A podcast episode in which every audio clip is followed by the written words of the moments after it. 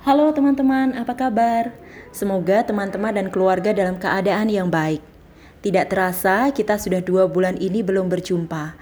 Tetapi inilah saatnya kita membantu pemerintah untuk memutus penyebaran COVID-19 ini. Karena virus corona ini sangat berbahaya bagi tubuh kita yang dapat menyebabkan gangguan pada sistem pernafasan, infeksi paru-paru yang berat, hingga kematian. Secara umum, ada tiga gejala umum yang bisa menandakan seseorang terinfeksi virus corona, yaitu demam, batuk, sesak nafas.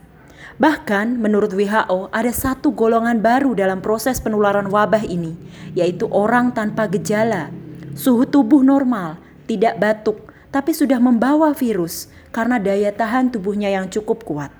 Sampai saat ini, belum ada vaksin untuk mencegah infeksi virus corona atau COVID-19.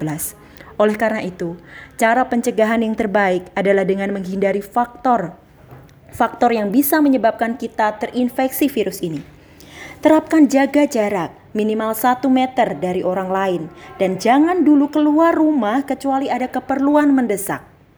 Gunakan masker rutinlah mencuci tangan dengan air dan sabun atau hand sanitizer. Jangan menyentuh mata, mulut, dan hidung sebelum mencuci tangan. Tingkatkan daya tahan tubuh dengan pola hidup yang sehat. Jaga kebersihan benda yang sering kita sentuh dan kebersihan lingkungan yang termasuk kebersihan yang ada di rumah. Tetaplah berdoa. Semoga virus corona ini dapat berlalu dan kita dapat berjumpa lagi. Terima kasih, Tuhan memberkati.